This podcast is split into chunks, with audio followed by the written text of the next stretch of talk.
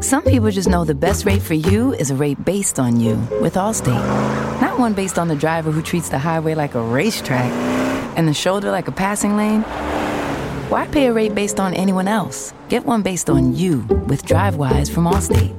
Not available in Alaska or California, subject to terms and conditions. Rates are determined by several factors, which vary by state. In some states, participation in DriveWise allows Allstate to use your driving data for purposes of rating. While in some states, your rate could increase with high risk driving, generally, safer drivers will save with DriveWise. Allstate Fire and Casualty Insurance Company and affiliates, Northbrook, Illinois.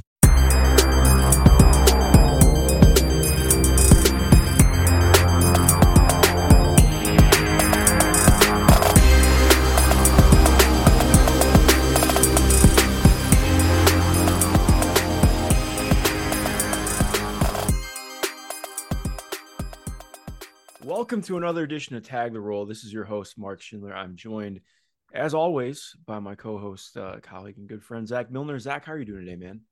I'm doing good, as always, for the second time. Uh, yeah, well, I you know I thought about it as soon as I said it, but you know we're we're gonna go with it for now. Um, yeah, I mean, it, going forward, it is like that. So I'm, I'm with you, but yeah, I'm doing good. Um, great first week of, of college basketball. Not the most exciting matchups that we got to see, but so many games and so many players to watch. And then this week's going to be great matchup. So I'm looking forward to it. Yeah, me too. There's, I think uh, i am kind of on basketball overload right now in a good way. I've, uh, I've, I think I've mostly managed to keep myself sane, and it's still been fun, obviously. But like, there's so much going on with the NBA, uh, and I mean, women's and men's college started at the exact same time, so I've been, it's been a whirlwind, man. But there, there's a lot of stuff I want to watch still. There's a lot of stuff I have seen. Um, there's stuff I want to rewatch. Like it's what a year to start off with. Uh, first and foremost, though, um, DJ Wagner, top prospect in next year's class, just committed to Kentucky right before we got on. So exciting stuff. I think that was kind of expected uh, as we were talking about before we got on. But regardless, um, that will be exciting to see how their class uh, kind of rounds out for next year and what that's going to look like. Um, but you know, in terms of what we're going to do today, we're going to start off talking about this week in college. We're going to close out talking about some of the top rookies uh, in the NBA, how they've looked, because as we mentioned in our first pod, we really want to dive into more rookie scale stuff and just looking at growth and development throughout. So to start, uh, I think we got to talk about Kansas. I know that's what we have first on our docket. And without even talking about this from a prospect standpoint, this Kansas team is just fun, man. Like I really like watching. Like they, they, they were fun last year, but this year they're doing a lot more switching. They're playing a pretty aggressive ball screen defense. They're, I mean, Dajuan Harris is out there, but then they're running four guys who are six seven to six nine uh, in their starting lineup, and I've really enjoyed it. Um, what were your kind of just initial impressions and takeaways watching Kansas this weekend? Yeah. Yeah, I agree with that, and and we've seen it sort of the last couple of years when McCormick wasn't on the floor when they had Jalen. Wilson out there, and a lot of the the talk around Jalen Wilson or like the case for him is he just allows you to do a variety of different things with what he does. But the interesting thing about him this year with Jalen Wilson is he's attempting a lot more threes right now, and he's and he's shooting well as well. We'll see if that actually keeps up. But he struggled shooting the ball last year. Went to the G League Combine in the scrimmages there, shot really well, got invited to the NBA combine. Obviously came back to school, but first game of the year this year, shot looked nice. I think he attempted seven threes, and that was the third most he's attempted in a game in his whole college career already. Um, and what I think 52 games before that opening game, he had never attempted over that more than twice. So just seeing the volume from three for him, um, and the efficiency is good with him because, like you said, they're switching a lot. And if he's able to space the floor as well, just makes the offense so much more fun to watch as well. Yeah. And what's been fun too, like their pace has been pretty wild to start. Um, they're doing a lot of just let whoever gets the ball grabs and goes, um, which has been cool to watch because other than like, I mean, KJ Adams will flip the ball. Um, but everybody else has pretty much been empowered to to to take the ball in transition, but especially Jalen. I think especially in like I think I mean I know I know you and I both watched the Omaha game. Um, the passing wasn't anything like crazy, but at the same point, I still think it was cool, like getting to witness, like, okay, they're really empowering Jalen. Like, we're going to let you run, rip and run, uh, make things happen. And he did stuff like early transition paint touches and just spraying the ball. And I think that's valuable stuff, especially like you mentioned with, um, with the three starting to fall more for him. So, so I have a question for you with him. Where where are you on his touch around the basket, whether it's off of cuts or him driving himself? Where, where do you stand on that? That's a good question. I think that's something I want to see play out more this year. Last year for me, um, it was I mean, it was kind of shoddy. I think part of it was uh like he's really good at being physical and getting to his spots, but I think his leaping ability alongside his handle is not great right now. Mm-hmm. Um, which I think has been an issue for him. But I do think that's something that has looked maybe a little bit better this year. Granted, um, they haven't played massive uh, front courts and they haven't played awesome competition yet. So I'll be interested to see how that continues to play out. But if he's going to shoot, like, I don't expect him to be like a 40, 46% three point shooter the rest of the year. But if he's shooting above like league average, I think it makes it a little bit more interesting too. Um, I would be interested to see if he can get to the line more because he's only gotten in line, I think, four times uh, in the first two games. Um, which again, part of that's been where he's playing from. But granted, like even on unlike both ends of the ball, I think that's been like the one saying criticism is unfair because it's not really anything you control, but like Jalen's just not a very good leaper on either end of the ball right now. And I don't think that's gonna change. Yeah, and, and back to the the touch thing with with last year, I'm I'm pretty much with you there. I think there were some times where he showed some touch, but there was a decent amount of times where I think he just missed some shots that he should be making around the rim. And I think that actually showed a lot more come down the stretch of last year where it sort of is like still stuck in everyone's mind with him. But but yeah, the touch was always a little bit inconsistent to me around the rim and how I feel about his finishing is up in the air.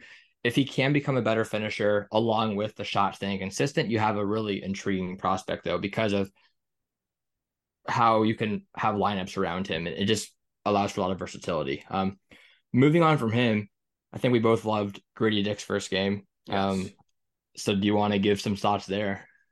Yeah. Well, one last thing I do want to say about Jalen, I do think, like, just speaking defensively, um, I think he's a fine defender.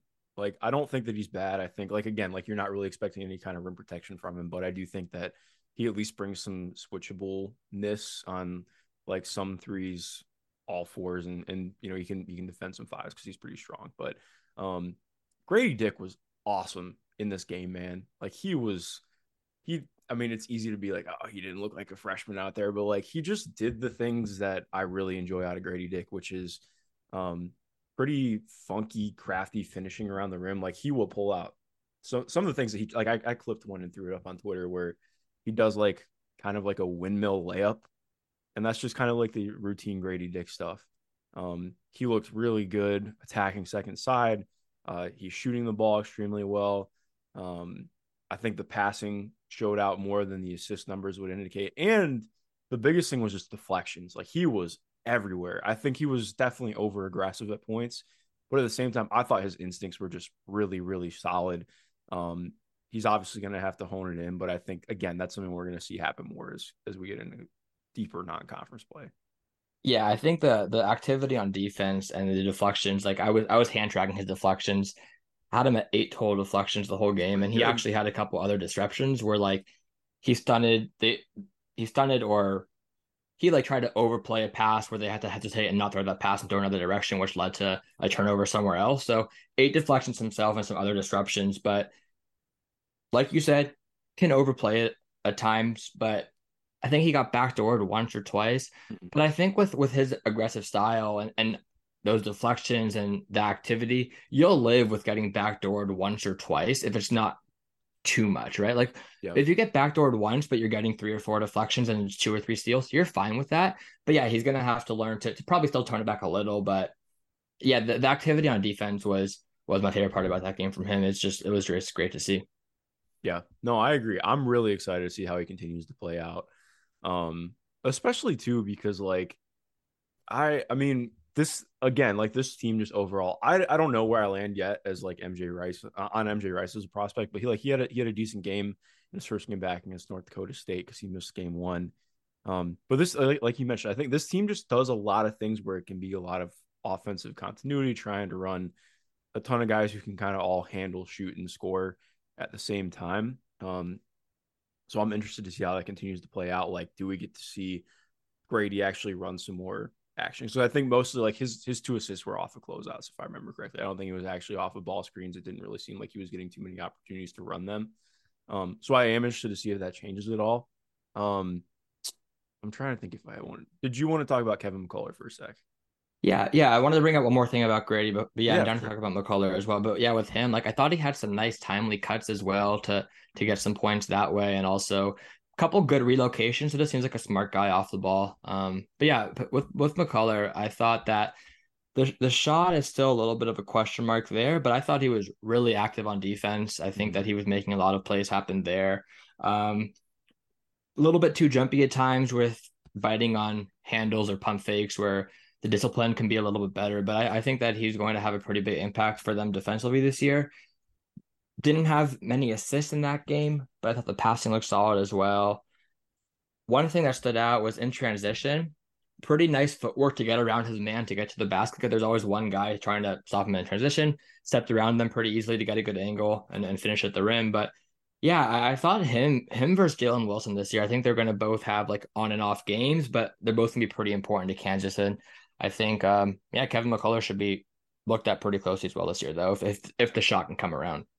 Yeah, I agree. That's just what's going to be interesting to see because I do think, uh, as much as like some of the shooting stuff looks nice right now, I would say Grady is the only guy I really look at on this team as like a real plus shooter, like on volume. Like I, I think because again, like just based on Jalen's trajectory, like I don't expect this to continue. I hope it does, but I feel like that's being, you know, overly uh overly excited. Like Dajuan Harris has never really been a shooter as much as I love watching Dajuan Harris play. Um, I think I mean MJ is probably a, a solid shooter in, in volume, but again, like first season of college, so it'll be interesting to see how that plays out. But yeah, especially with McCullar, like I feel like it'll be really interesting to see how um he continues to coalesce in the offense because I don't feel like um not that he's not comfortable in his role, but I do think it'll take some time to see how he continues to to mold into it because I'm I need to track and, and go back and look and see how how many shots. Well, he didn't take that many less shots with Texas Tech last year, but he had the ball in his hands a lot more than he's going to have it this year. Um, so I am interested to see how that plays out. Just because like he is a really good passer and decision maker. So um, for his size. Um, did you want to hit on anything else Kansas related? I think I'm good with Kansas. Want to go to the next game? Actually, yeah, I do want to give one shout out. Ernest Udeh Jr., not as a draft prospect right now, but somebody who's really just fun to watch. Um, probably a little bit more mobile than David McCormick, brings in a lot of the same skills. Um, so even though this team is like getting smaller and and switchy, um, and just having a lot of wings, like they do have some guys who they can bring in the front court that are fun to watch. Overall, like this team, I'm not ready to say like national title contender or anything, but I do think like they're going to be back in pretty deep playoff contention again. So play, I mean postseason. Jeez. Um, but yeah, let's go on to our next game. That's gonna be Michigan against it was it was IPFW, right? Yeah, Purdue- Yes, Purdue it Fort was. Wayne. Um, and I mean this is the Jett Howard game as far as I'm concerned. But We'll I'll I'll dive into the Mich- Eastern Michigan game as well at, towards the end of this, but uh, let's just let's put it like this. Um, I went back because I wrote something about Jett this morning just to look and see on all of the quote unquote like way too early mock drafts to see where Jett Howard was. Do you want to know where where he was on the mock drafts? Um, non He wasn't. Yeah, Yeah, exactly. exactly. He wasn't. um, and like like he was not even getting like second round mocked on on most of these. And I think part of that's probably because people are like, well, if he's not one and done, why would he go? yeah, Um, exactly. But at the same point, I still think like going into this year, I was pretty firm on Jett Howard as a first round draft prospect. And I think we can pretty safely say that's what's playing out so far right now. Um, what stood out to you the most watching Jett in this game? I think with him, I mean, the, the volume from three is something that just stood out to me immediately. Everyone who knows me and how I like prospects, I have a thing for these big shooters. We'll talk about it probably a lot this year, and I've mentioned it before, but Cam Johnson, Kispert, these guys who have this kind of size who can shoot at a high volume and knock down threes at a high rate, they're just really valuable, I think, to have, especially if they can bring any kind of ancillary skills of being able to attack closeouts and, and pass or just bringing some kind of smart off ball defense. So I think his, shooting from from deep um, with the the volume and efficiency was the, the thing that I liked seeing the most. But the thing that stood out to me in the second half, he had those back to back possessions where he's curling those screens. I forgot which one came first and which one was second. I'm pretty sure that the kick out came first, but on the first one, he curled the screen, gets into the paint, um, draws a help defender, kicks it out for an assist for three. Um, and the next one was same exact play, pretty much curls the screen, gets into the paint, help doesn't come, and he finishes at the rim. So seeing him be able to to make other plays without just spotting up from three was very nice to see. Yeah, I think you brought up so many things that I want to talk about. I love Jett Howard as a prospect. Like, I think to me, I granted, this is off two games and watching him at IMG pretty thoroughly. Like, I think that I'm pretty comfortable saying he's a top 20 guy right now for me. Um, like you mentioned with the shooting, like it's not just like he's a good shooter. It's like I think that he could be potentially great shooter. Like he's doing stuff like I think what's interesting and not to consider it the same way, but like I mentioned on writing something, it'll be out tomorrow. In some ways, you can compare a lot of what happened, what what Jett is doing compared to what Caleb Houstan maybe struggled to last year, because they are the same idea of prospect. Like this is a guy who is everything's going to be based out of the shooting for him. Bigger wing. Um, he's shooting 41.7% from deep on 17 attempts in two games right now. And it's like he's doing stuff off relocation. He's moving with the ball handler to make sure that he's staying open for in, in passing windows. Um, he's screening and then running off actions. Uh, he's ghosting. Like he's doing kind of everything. Like he's taking some self created shots, like out of transition and early drag screens. Um, again, I do think some of this is like it's early. I don't think he's going to shoot 42% all year, but I'm pretty confident saying that he's like around a 40% shooter based on his touch and his past priors as a shooter.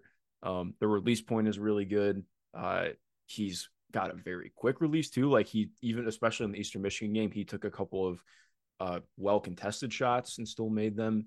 Um, like yeah, this is this is awesome. Uh, I'm I'm excited. I, yeah. I, like I carry a lot of the same same stuff as you. Like if you are big and you can hit shots off movement, I'm a fan.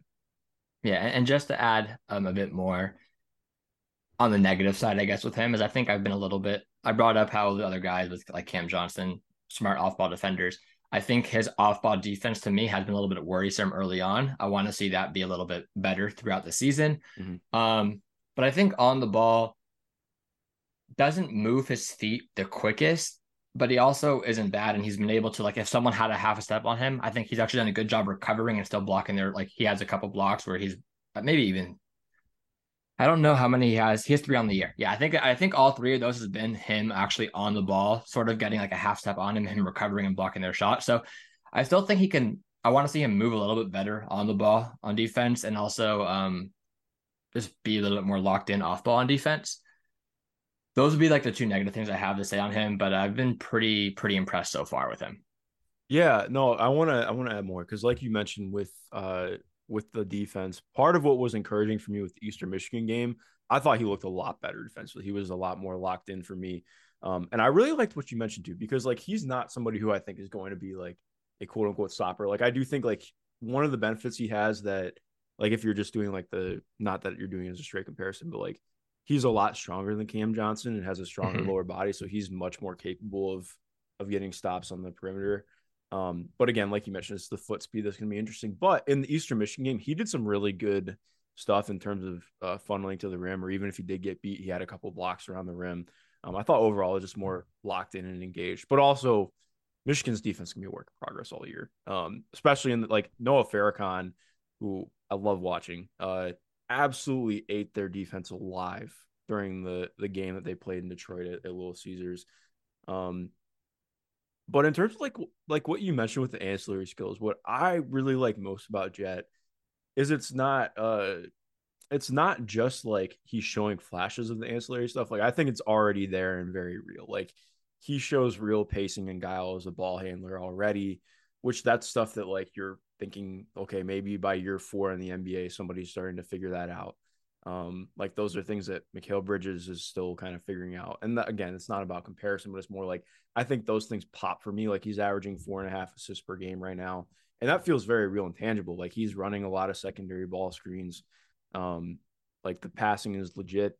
Uh, he has really good velocity and touch on it. Like he's showing good stuff on lobs. They'll have him throw the the post entry passes to Hunter Dickinson pretty often because he's really good at that. Like just the touch on on his passes are really good in general. But also, Um, the bigger thing that I think is going to be worth tracking this year is how his interior scoring goes. Because again, like we're taught, like I think again, like the the Caleb Houstan point is an interesting one to look at because he has some of the same like, not that he's a terrible vertical athlete, but he's really not. I would consider him pretty below the rim. Um, even though I think he had a dunk in the first game, I can't remember for sure, but um, point being, like he's gonna have to be really crafty. He's gonna have to do more of uh like just touch based stuff, which I think he's gonna be able to get to, but that again, that's stuff that takes time to develop out. Um, but again, what was encouraging in the second game is he did get to the line six times after I don't think he got to the line at all in the first game against Purdue Fort Wayne. So that was relatively encouraging. But again, just stuff that we're gonna have to track throughout the year for sure.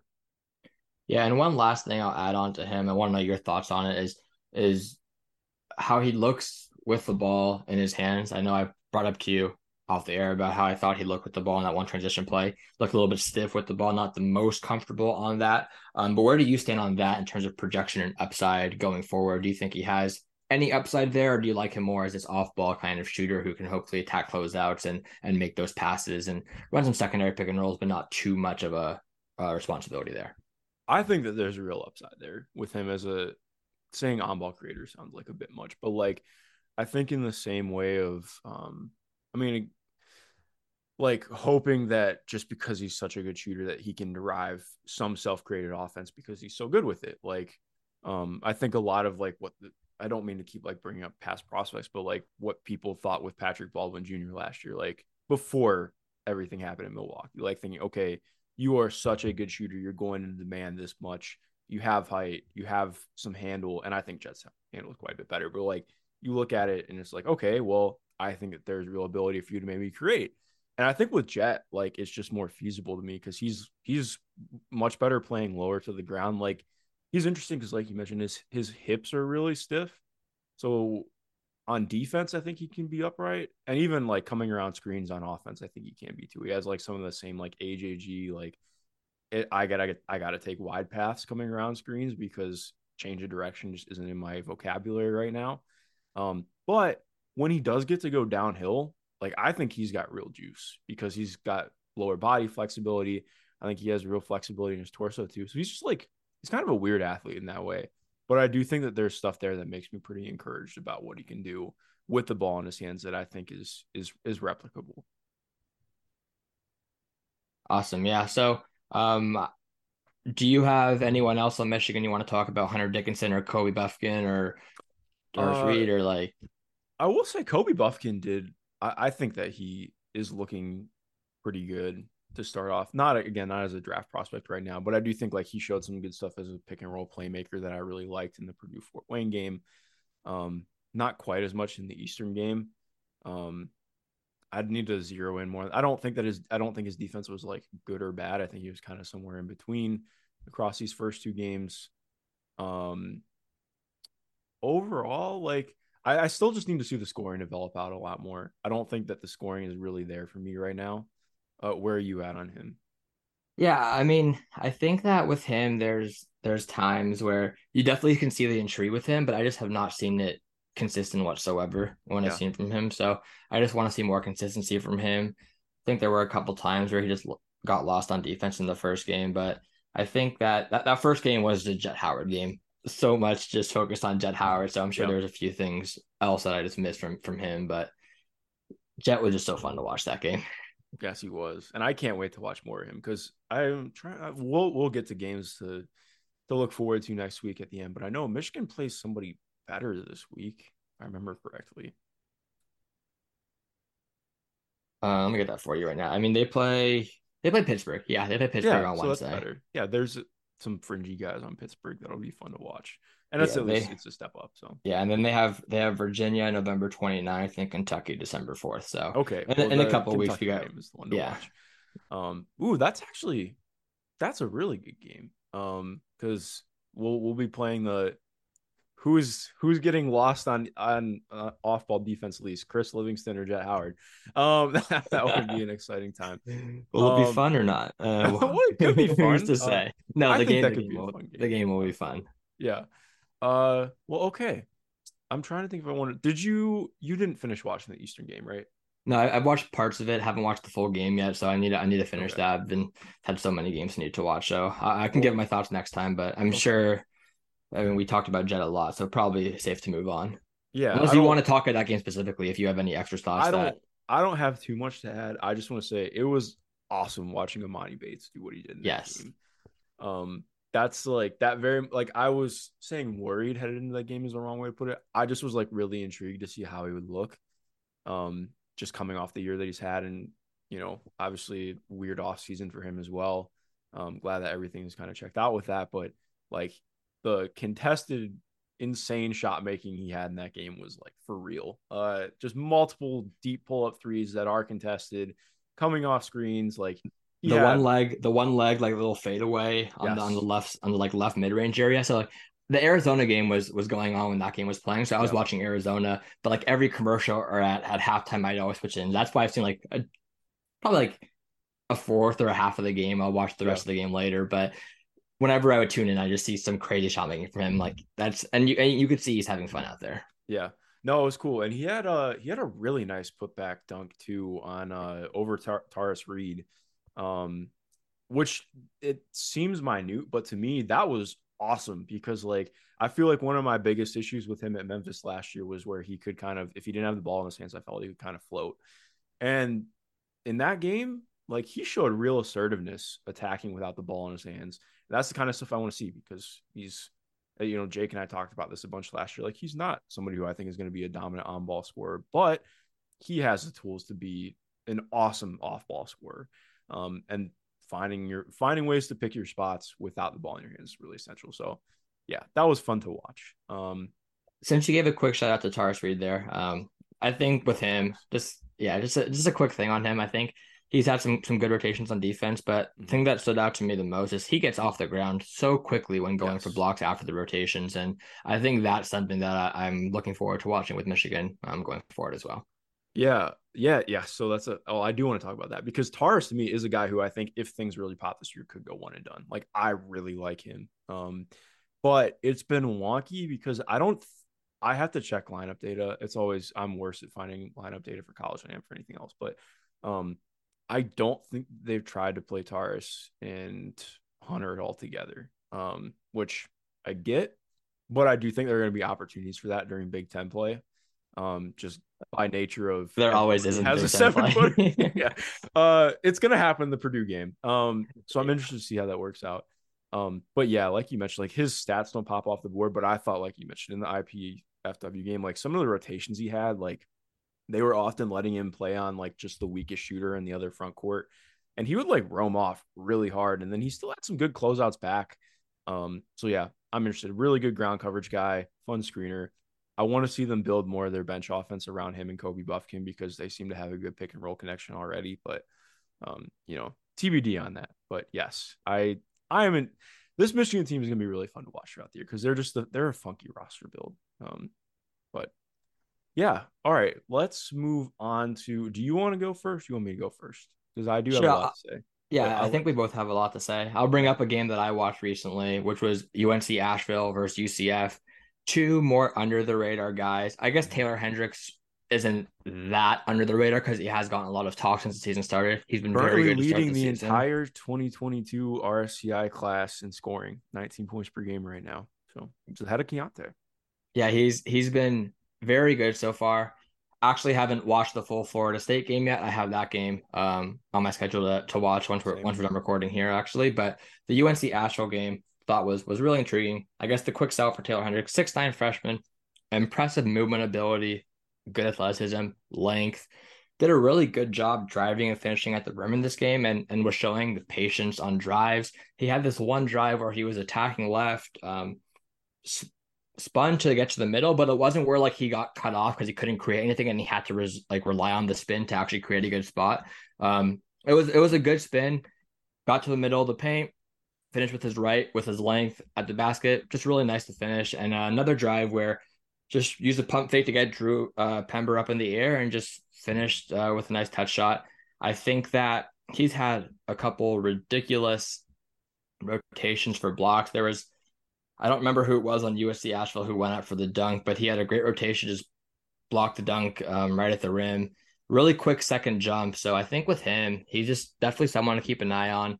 The Florida State game, I'm excited to watch that when we're done here. But I also wanted to give a quick shout out to, to Drew Pember. And I guess CJ Kelly and Brandon Suggs also deserve a mention from UNC Asheville. I mean, yeah, for for for UCF, but Drew Pember on, on UNC Asheville the scoring instincts and the shooting at 6'10 with him was was really impressive. He dropped 40 in this game. I mean, it was a double overtime game. Um, he actually fouled out, I think, at the end of the first overtime.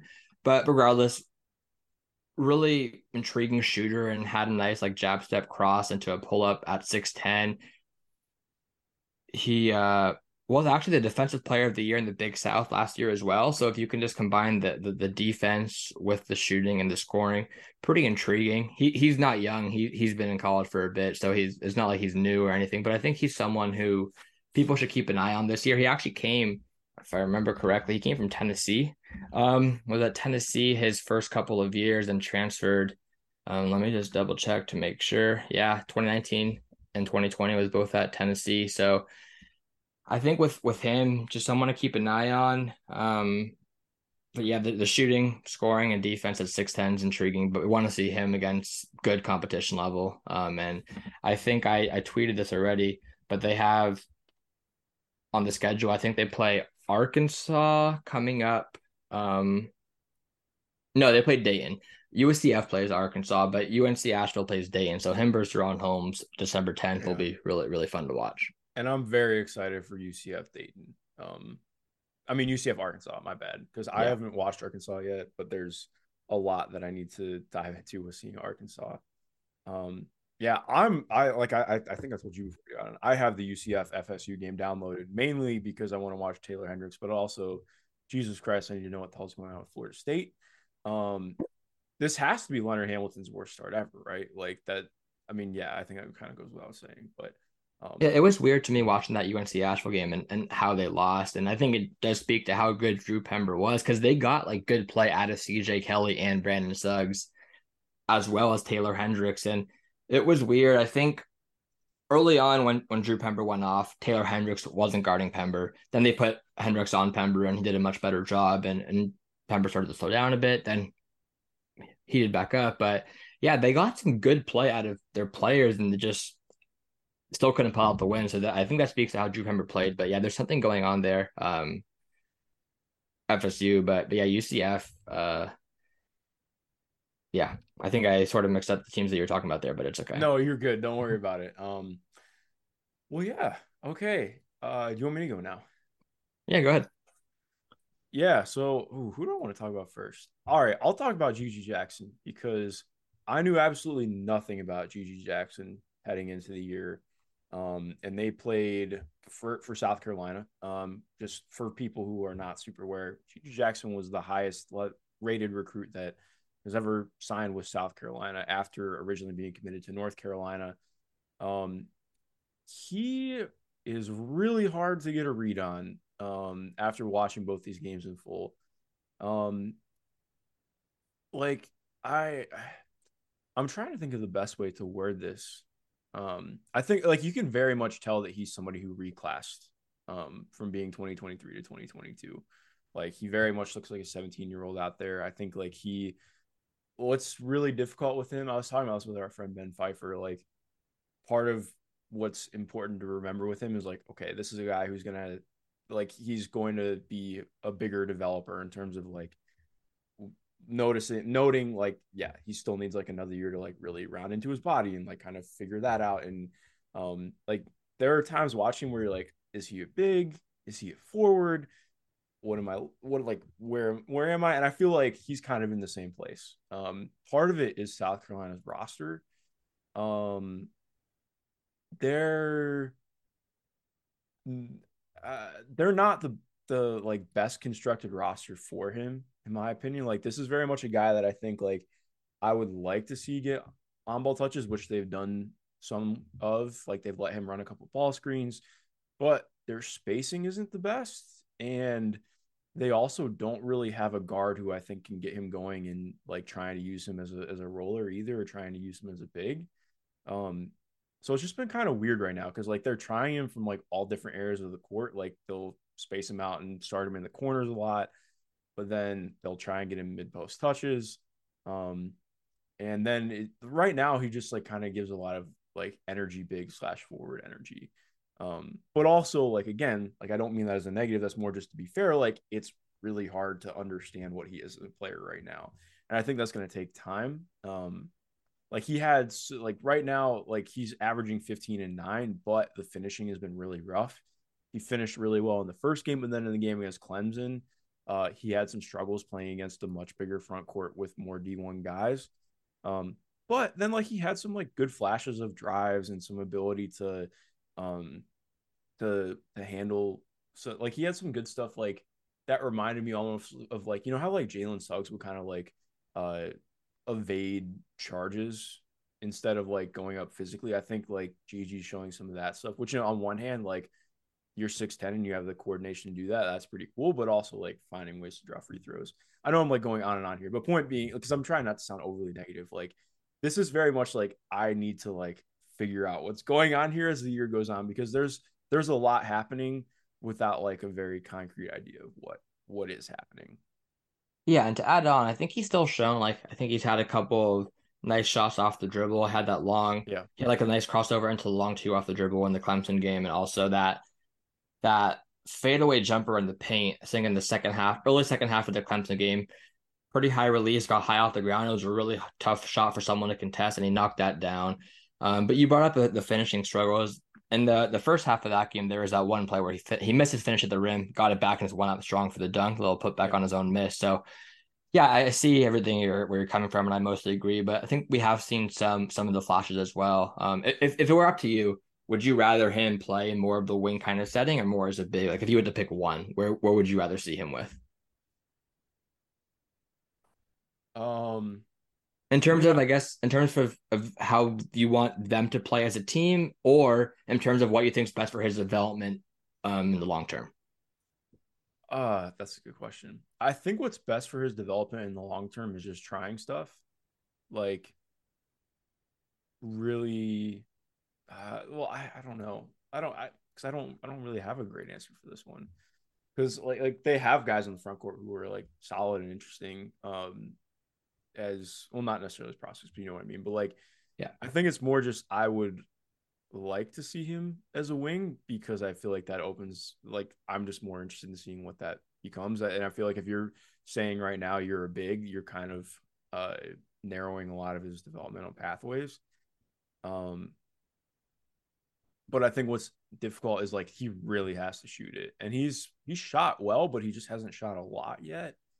Um so again, like I, I think it's just I don't have. Uh, well, I, I do want to talk about his defense really quick because I was pretty. Because I, I think offensively, you really see where he's reclassed and that he's younger, but defensively, I actually was like pretty encouraged. Um, I I don't know how much I feel like how I feel about him as a rim protector yet. Like I do think he's had some interesting uh rotations but he hasn't really had anything where he's like gone vertical around the rim or tried to do anything help side. Um, I think that like that's like right now he feels like very focused on like I'm trying to do my job and like defend my man, and he's not really like seeing out opportunities to help. But on the perimeter and in general, like in passing lanes, I do think he's been pretty disruptive and found some opportunities to be really impactful there, which has been cool. Um, like he's got good hands for his size. I think he moves his feet pretty well he definitely has like a high base. And I think again, part of that is just like by nature being 17 and still not fully physically developed. I think like that plays a part in it too. Um so it's it's kind of like saying it again, not the same thing, but like kind of like when J- we first saw Jabari with Auburn last year. Like we didn't really see a lot of the rim protection stuff. It felt like he was still trying to figure out more of like what do I do on defense? Um, well, obviously, like having the intangibles where he was really good already with perimeter defense. Like GG's not on that level, but I think some of like the same kind of idea and skill set there. And it's like, all right, let's see how this continues to develop as the year goes on. Yeah, luckily we have a, a full season ahead of us still, so still still yeah. plenty of time to to find out more. As you can tell, like I mean, just based on what his like I don't have like a real concrete answer for what his skill set is right now because yeah, it's intriguing. That's all exactly. It's like that's it's that's intriguing. what I feel like this I feel like he's gonna be one of the tougher evaluations for me the entire year because I just I don't know what to say. He's somebody I definitely want to go back and watch his uh his AAU film because he's interesting, but I just don't know what to think. Um so yeah, where where else do you want to go? I guess don't need to talk about Arkansas too much here, but I just want to give a quick shout out to Ricky Council's finishing in that first game. I know I told you to watch it, but I think I his did. finishing his finishing in that first game was just absolutely unreal. And I'm not trying to make any bold statement or anything, but like just thinking back, I, I really can't think in recent like last few years of a single game that had better finishing than he did in that finish. Like in, in that game just in the, in their first game, just he showed everything with the unreal athleticism, in air adjustments, ability to finish with his left hand, his right hand, a crazy like reverse poster dunk almost, just every kind of jumping off of one foot, jumping off of two feet. Just the finishing in that game was just pretty ridiculous. I just wanted to give a shout out to him because I think that he had been a little bit intriguing at Wichita State before transferring to Arkansas, but never really was consistent throughout a full season. And I want to see how that looks this year. I think he's gotten a little bit of more on ball opportunities with Nick Smith out. And I think he's actually taken advantage of that. They're running him with some pick and rolls. They've had Trevon Brazile have a nice back cut. He threw a lob and got an assist there. The passing numbers have looked pretty solid. I think the shoot, the the shot is still the question with him, and that has been a question before. So we'll see how that looks. And I just want to see uh, how how he looks when Nick Smith comes back and if he can still have an impact offense because he is a pretty solid scorer even without a great shot. Yeah, uh, by virtue of like the stuff that I watched that you you you told me to watch, that was nice. like that's like and one mixtape stuff. Like that was that was wildly impressive finishing. I think some of it was like saying just luck is unfair, but like yeah, I, I mean the so. one under the basket where like the little yeah. hook shot with his left hand while under yeah, the like, basket. That's I mean, not gonna go in regularly. But yeah, like... I mean, that's what I'm saying. That like he had everything falling in that game. It was just it was just absurd. Yeah, yeah. So he's somebody I definitely want to watch more closely and see how that looks. Um, did you have any other Arkansas thoughts? Um, it's it's been a little bit, let's say, not ideal to watch how teams are defending Anthony Black there are times where he was just being ignored um, when he's behind a three point line. They're going under screens that are at the elbow, being in the paint while he's at three point line. So, not like we were too shocked with the spacing kind of stuff, but it just hasn't been the most ideal uh, setting for them. Yeah, that doesn't. I don't want to say it doesn't surprise me, but I think like we talked about this in the in the first episode, or actually we might just talk about this off air because I think part of what made us want to talk about this in general. Like, I think with Arkansas, um, I every person I've asked uh, that's asked me who I would pick for like the national title, and this is not meant as like Arkansas slander, but like, uh, I know you can't technically bet unders on national titles, but I like everyone who's asked me like just bet the under on Arkansas because I just like they have so many questions to answer this year. Um, like they're going to be very, very good. They are arguably the most talented team in the country, but like figuring out how to play Jordan Walsh and Anthony Black together is I just don't know how you do it. Um, same thing because like you mentioned, Ricky Council's shot is like kind of like, eh, like Nick Smith might be playing through injury this year. Like there's just a lot of kind of weirdness here um, that I think will be good eventually, and they're going to be a team that thrives off being talented. But we need to see a lot play out with this. That's going to be interesting, but also I think in some ways could be good for them developmentally and like trying to figure things out. Um, I think the uh, the optimist in me just says maybe Anthony Black and Jordan Walsh will just start shooting the basketball from beyond the arc, but that does not seem likely at this current uh, moment in time. Yeah, I mean, I'm excited for them though. Um, the Maui Invitational this year is going to be really fun. They play Louisville. Oh, you what did you say? I said who else there? Uh, so th- so they play Louisville in the first game, which shouldn't be too much of a challenge for them. But the other teams will be Creighton, Texas Tech, Texas Tech, Arizona, San Diego State, and Cincinnati and Ohio State. Casually uh, just play like five of the best defenses in the country and see how it goes. like, yeah, it's gonna be a lot of fun because I'm pretty sure they play Louisville in the first round. If they win that, they play the winner of Creighton and Texas Tech, um, which should be a lot of fun. Arkansas against either of those teams. I mean, I'm excited for an Arkansas Creighton game. If we get that, that would be great. And then Arizona, Cincinnati, and then San Diego State, Ohio State's on the other side of the bracket. Well, cool. Damn. Well, I'm I'm excited for for Maui then. Not this week though, but but yeah, next week. No, yeah, I know. I've Thanksgiving, Thanksgiving college hoops is a blast. I'm excited. Um, well, yeah, let me go into to my guys really quick because you mentioned Ohio State. I want to talk about Ohio State really quick. Um, they have their freshman class has popped. Granted, they played Robert Morris and Charleston, mm-hmm. so I'm not expecting this to to fully play out. But uh, Bryce Sensabaugh's usage is currently yes. Uh, do you want to guess what Bryce Sensabaugh's usage is right now? I'm not, I'm not, I was going to ask you what you thought of him, but I don't know his usage. Well, we're going to talk about him because he has been really good. 39.5%. He's coming off the bench right now and he has 39.5% usage, which is like nuts. Um, and the, the biggest thing that I'll say right away, I need to see Bryce Sensabaugh pass the basketball. Um, he is taking every shot right now. Like he's coming off the bench, and I think he's leading them in shot attempts currently. Um, which is like wild. Uh, I'm making sure. Yes, he. Oh no, he's a half an attempt behind Justice Sueing, but pretty close, man. But yeah, I like Bryce Sensabaugh a lot as a prospect. He is just like absolutely fun to watch. He's six six, like 240, 250. Um, I think if people had hadn't watched Ohio State in five years, they'd think that Jae'Sean Tate was still playing.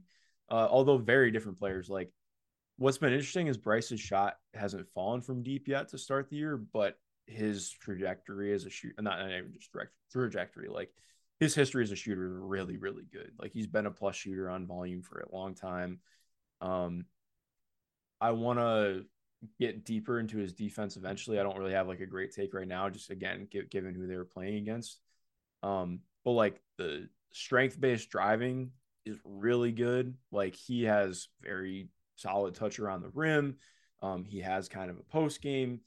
He's really good facing up. Like honestly, in some ways, like not the same, like because he doesn't have the same level of feel, I don't think, but like he's brings a lot to the table and kind of like what you saw with David Roddy last year at Colorado State and like the I'm big and strong and just present problems for for you because I'm aggressive as shit. And um, it works for him. Again, like finding how the passing is going to develop out is going to be really important because he needs that um, to be the best, you know, pro level prospect he can be. But the scoring and, and ability that he brings is very, very fun and very, and his his rebounding is is awesome. Um, like crazy good rebounder for his size on both the offensive and defensive glass.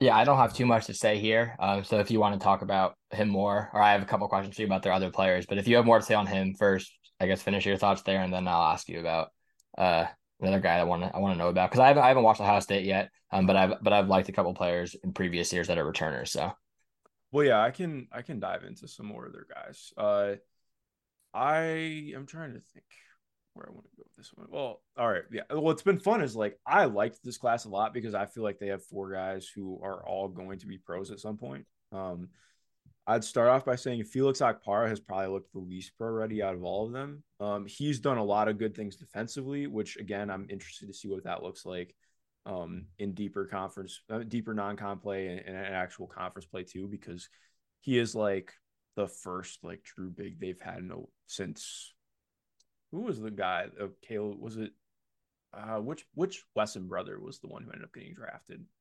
Was it Caleb? Yeah, because that's the last like true big that they've had. Because Zed Key is like I think Zed Key's only like six eight, and he's a true big, but like he's not big big. Yeah, but, I mean, Felix Caleb Wesson, Wesson wasn't drafted, but he I know he was who you're or talking he like about. he's yeah, who you're talking about though. Yeah, yeah, Um, because I know he and his brother both played there, but um, but yeah, no, Felix has like done really good things. Um, I think a lot's just like seeing him get more accustomed to playing in this system because obviously it's very different than playing at Link. Link plays basketball in a way that I truly enjoy. I don't think that you see a lot of college coaches employ the way they play at Link. Um, but yeah, really interested to see how he continues to play out. I, the defensive flashes have been really, really fun from him. Uh, Bruce Thornton, I feel like it takes me longer to understand guards than any kind of player, but like he has done positive things on the court. I just want to see more of how it plays out. Uh, they really have let the second unit run, uh, which the second unit is literally just their entire freshman class for the most part, which is That's fun. hilarious. That's fun. Um, which I do think they'll. I'm interested to see if that changes because I think if Bryce is going to keep playing this way, I bet that they probably move him into the starting lineup. Um, but then Roddy Gayle has been fun too. Like he's interesting because he's like pretty much a straight up two guard. He's six four, but really really long. Um, probably not even probably like he's if if Malachi Branham hadn't graduated, you would think that he's Malachi Branham sometimes. Like he does some of the same stuff. Like he's very uh like again, like very straight up two guard. Um the shot is already falling for him pretty well. Um he's had some really exciting craft finishes around the rim and I've actually been pretty encouraged by what his playmaking looks like. Um like he's had some really nice just like lobs. Um I clipped a play earlier today. It was more like he got the ball with 15 seconds left in a possession in a in a zone and nobody moved on offense. So it was just kind of like, well, let's see what the hell happens here. And uh, he just flicks this like he wild step through pass like cross court to Bryce Sensabaugh. And like stuff like that. Like I those are the flashes that I like seeing in like games like this. Um, so he's somebody again who I think is a pro prospect prospect eventually. It just depends. Like the shot has to keep getting better. And um but they're a fun team, man. Like they, Yeah, I'm excited. in- I'm ex- I'm excited to watch. transfers. Like Justice Sueing is a good player. He's been really good to start the year. Um, Sean McNeil is a good shooter who can do some things with his size. Like Isaac Likekele has been doing a lot of things on the basketball court for them. Um, and so Yeah, I wanted to I wanted to ask you about Sueing and, and Tanner Holden because I, I liked Sueing when he was at Cal and, and Tanner Holden recently uh, before he transferred there as well. So I was gonna ask what you thought, but then you went you went into the whole roster already. So yeah, yeah. you have a way Uh, of making making them sound fun. But yeah, the the San Diego State game in Maui next Monday, I believe. I'm looking forward to to watching them then. Yeah, no, I'm very excited for that game because this very this like entirely feels like a team that is still trying everything out. Like they've played nine guys double digit minutes in each game already. Like they're still Chris Holtmann is really trying to figure out this roster right now. Like they don't have anybody playing more than 24 minutes per game. Um, or actually Isaac Isaac Likekele's playing 26, but like this team feels like very not formed yet. So I'm interested to see how they continue to play out because they are playing a fun brand of basketball so far. Um, but yeah, that's all I have in Ohio State. Have you had the chance to watch uh, Turk Smith's early season at all yet, or no? I have not yet, but I've heard very good things. Yeah, I'll, go quick into that. Um, he's looks like he's taken a jump from last year, which is great. Mhm. I think that in most of the areas that you wanted to see from him, he has looked better. In the first game specifically, had a couple of really nice finishes. Was more active on defense. I think the first eight minutes or so was pretty solid. Um, still being losing his man at times and being too too gamble heavy, but he had a lot of um, good plays there as well. As the game went further on, you could just see that it might not have been the most smart stuff that he's doing and more of, okay, I want to make plays happen. I want to make plays happen. I want to make plays happen. And sort of being too active, being too gamble heavy. So he does have to tone that back a little, but I still think that's better to where from where he was last year. And I, I'd rather see that now and have him tone it back than not show it at all, especially because he has been getting his hands in passing lanes, getting deflections, getting steals that way. Um, and then the passing as well. They don't have Seabron anymore. He's being relied on to do a lot more. So he's getting to show his passing because he's getting trapped at times. But just seeing him pull up from like 30 feet is, is always fun to watch as well. I think that he's showing everything that you could have asked for him to improve so far. Still early, so we'll see how that goes. But really, really uh fun start to the year for for Turk Smith. Yeah, I'm just looking at his because they're on they're on the docket for me eventually. I just again like I've tried to prioritize most of the like power five teams playing power five teams or Yeah. mid majors that are playing like good mid majors too. Um, so I haven't caught up on them yet, but I'm just seeing his two point percentage right now. I'm I'm very intrigued. Uh, he's shooting 73% on twos right now, which oh yeah, compared to what it was last year, I'm very excited about that. Um, I'm intrigued. Uh, I don't have a ton to add because, like, again, like I just I want to see see it still, but that's all good stuff to hear. Um, did you? This is I didn't put this on the outline, but did you by chance watch Houston versus St. Joe's? I watched parts of it. I was watching that game. Actually, no, no, I, I did watch the whole game. I was watching that game until the uh the Gonzaga Michigan State game, and then I actually came back and watched the rest after. So yeah, I, have watched the whole game. Okay. Um. Well, I I want to talk about it really quickly, just because I know we talked about Jarace last week. Um, it was just really nice to see this because he kind of struggled in their first game. I think it was three or fourteen from the field, and then he was, uh, low key kind of dominant in this game. Um, which was fun to see. Like he shot the ball really well. Um, I think the coolest thing though has been like he had like three or four really nice floaters in that game. Like he's showing really good touch inside the arc, and that kind of stuff is super encouraging to me. Yeah, so with the floaters, it's weird because people see his three for 16. I want to say it was first game. I don't remember the. Yeah, I think it was around there. It was inefficient first game. I don't know the exact numbers. People see that and they were questioning if it was just that he did miss some mid range shots, but he actually did miss a few of these same touch shots that he made in this game. He missed those in the first game. So obviously, dealing with small sample size, we'll see how it goes throughout the rest of the year. But he looked under control on these floaters. There was that one where so he made two threes in the first half. Then the second half comes around. They start closing out on him. He attacks the closeout, gets into the paint, and puts up a nice floater. So that's what you want to see from him, right? Goes over four from three in the first game. He's not afraid to shoot. Goes two for four in like the first half of this game. Starts drawing closeouts, attacks the closeout, knocks down a floater. Honestly, think he probably could even play through contact and drive more and not actually yeah. rely on the floater all the time, especially with the kind of body he has. He can maybe even be more physical on his drives. But yeah, I mean the, the touch looked really good in this game. I think I haven't been the like, oh, he's been a dominant defender. I don't think I've had that feeling yet. Um, but it was a very intriguing and promising game from him. Like seeing the shot fall. But yeah, I think those attacking closes and the and the floater were really noteworthy. Yeah, no, I agree. And I think overall, like his his like I he's it feels like he's still figuring out his role a little bit. Um, because like not that his feel was bad in this game. I thought that he actually had a couple of nice passes, um, and he read the floor decently. But again, I think it's still just like on defense. I feel like you feel like the um he's not sure how to assert himself sometimes.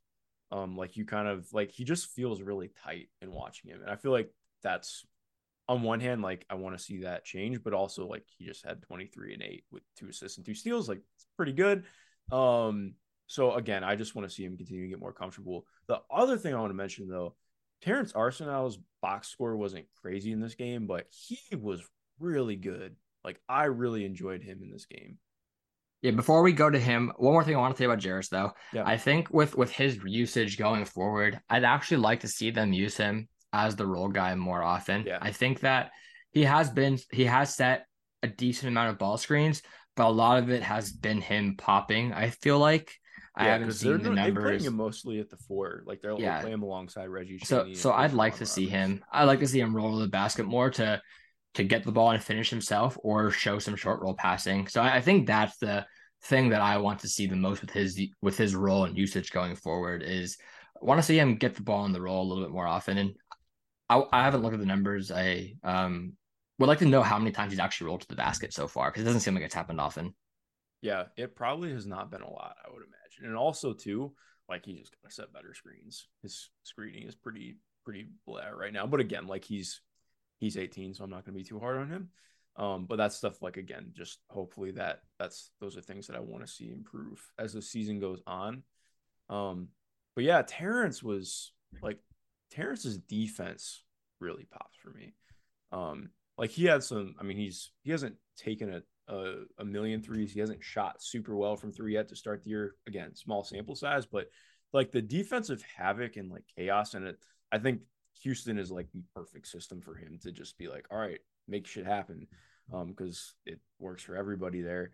Uh, but his length, e- even with him being more, I think he's like more like six five than six six. It seems at least in watching him. Um, but even then, like I felt like he looked really good off the ball. He had some good moments on the ball. Um, what did you think about him?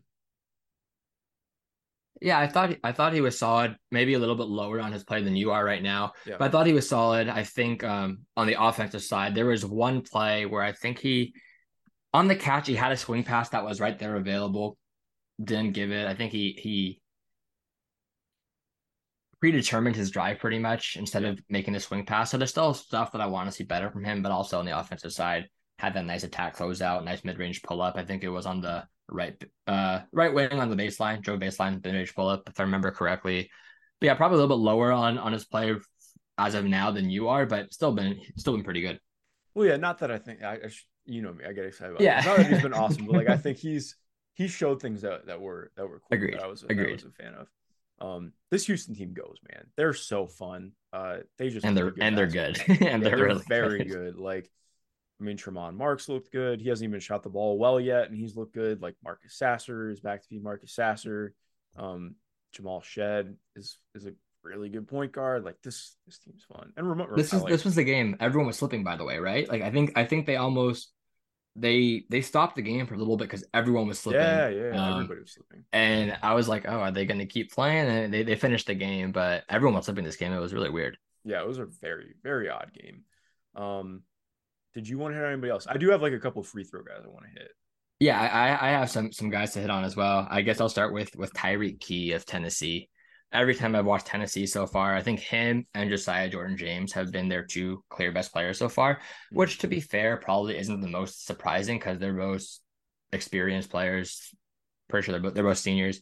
Um, Vescovi is a senior as well, but the, these two, Tyreke Key and Josiah Jordan James, have been really good. But everyone knows Josiah Jordan James. Tyreke Key, uh, really, really good shooter. Didn't play last year. Used to be at Indiana State, sat out last year, and now he's here.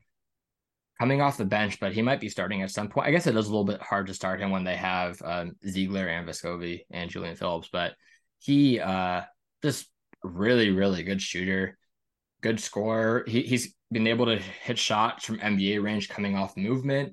In the in the Gonzaga exhibition game, he had like 20 plus points as well. Just re- really someone to keep an eye on. I'm not sure to what extent I view him as a prospect yet, but as of now, I want to see him at Portsmouth 100%.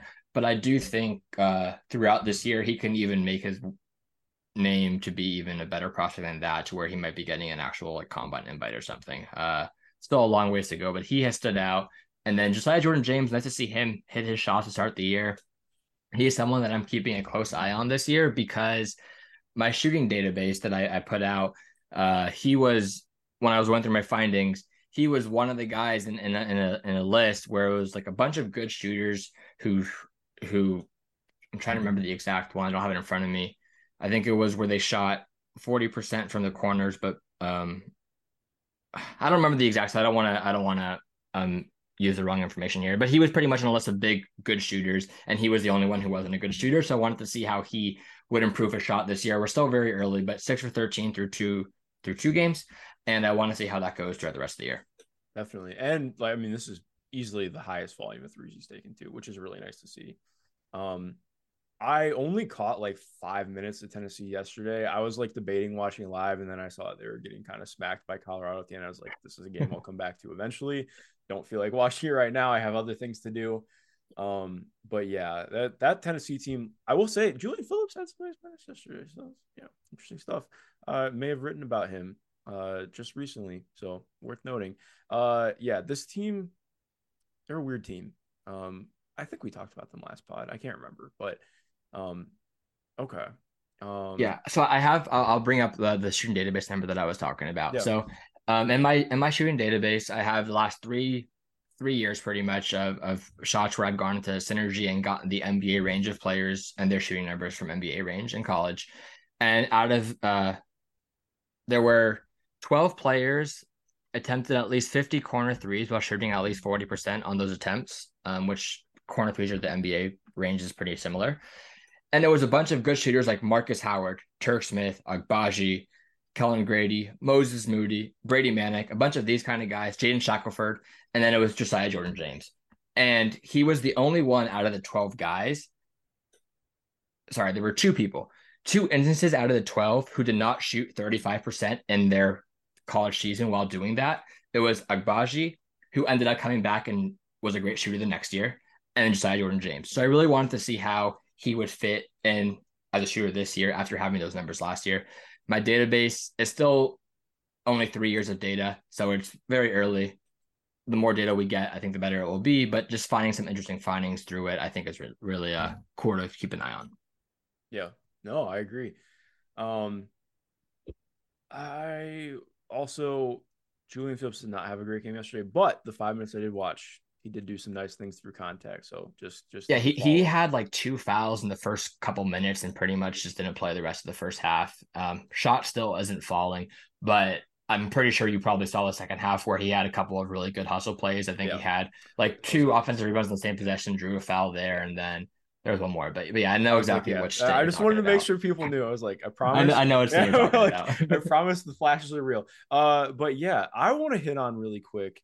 Um, again, not I don't know how I feel about him draft eligibility wise this year, but uh, Malik Reneau had a really good game for Indiana, man. Like, I'm I'm not beating the drum of like he needs to start, but it is curious that they were getting zoned the shit out of and struggled to beat it. And then Malik Reneau came in and they went on like a 19 to 3 run because he's just good, man. He's, he's so smart good and good at basketball. Yeah. And and having someone like that who knows how to just beat his own, right? He, I think there was that one where he flashed to the free throw line, caught the ball, quick dump off to the block, easy layup. Like it's not the hardest thing to beat his zone if you know how to play. And I feel like a lot of teams aren't prepared for it. Yeah. Um, but it's it's very, very apparent when there is someone on the floor who knows how to play against his own.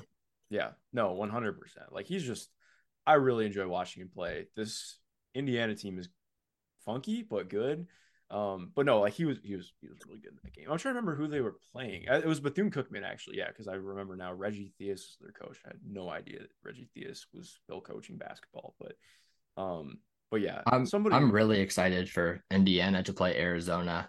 Um, that would be good in December because it's two really good front courts. You have Tubelis and, and Ballo, who's looked a lot better for Arizona this year, yeah. versus Trayce Jackson Davis and your guy. So, well, we'll yeah, see. Um, definitely. Not that they're all great prospects or anything, but just in terms of how they match up against each other on the floor, two good front courts, it'll be fun to watch. Yeah, it's in. I, I think he ends up a multi-year player, but I think Malik ends up an NBA guy. He's good, man. I he just does. He had really good defensive plays too, like some really nice blocks. Um, just playing good defense. He's fun. Um, all right. Who else do you want to get to? Um, I can bring up. I mean, you brought up Coleman Hawkins as you thought was one of the best pros was the best prospect on Illinois last time we spoke.